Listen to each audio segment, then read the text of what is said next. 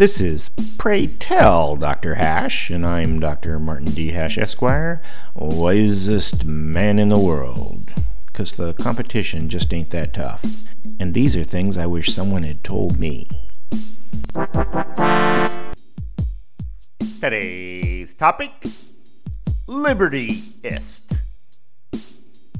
If you consider individual liberty, the right to make decisions for yourself and reap the rewards or suffer the consequences thereof, to be the defining issue of your ideology, and you're in the center, believing the goal to be the most liberty to the most people, what are you going to call yourself?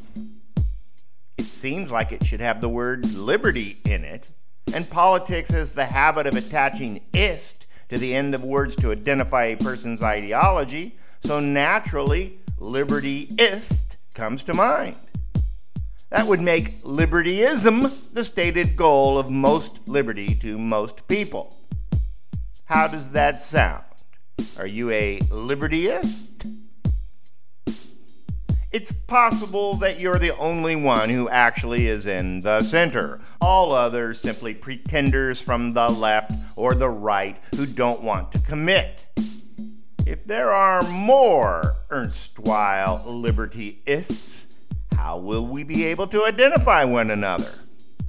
Where will you go to ask questions? How will you be able to organize and spread your ideology?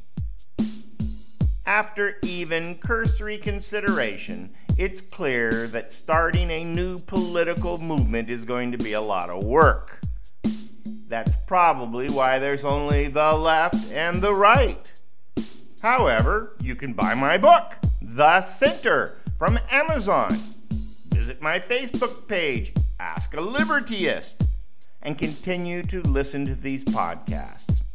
So there's that.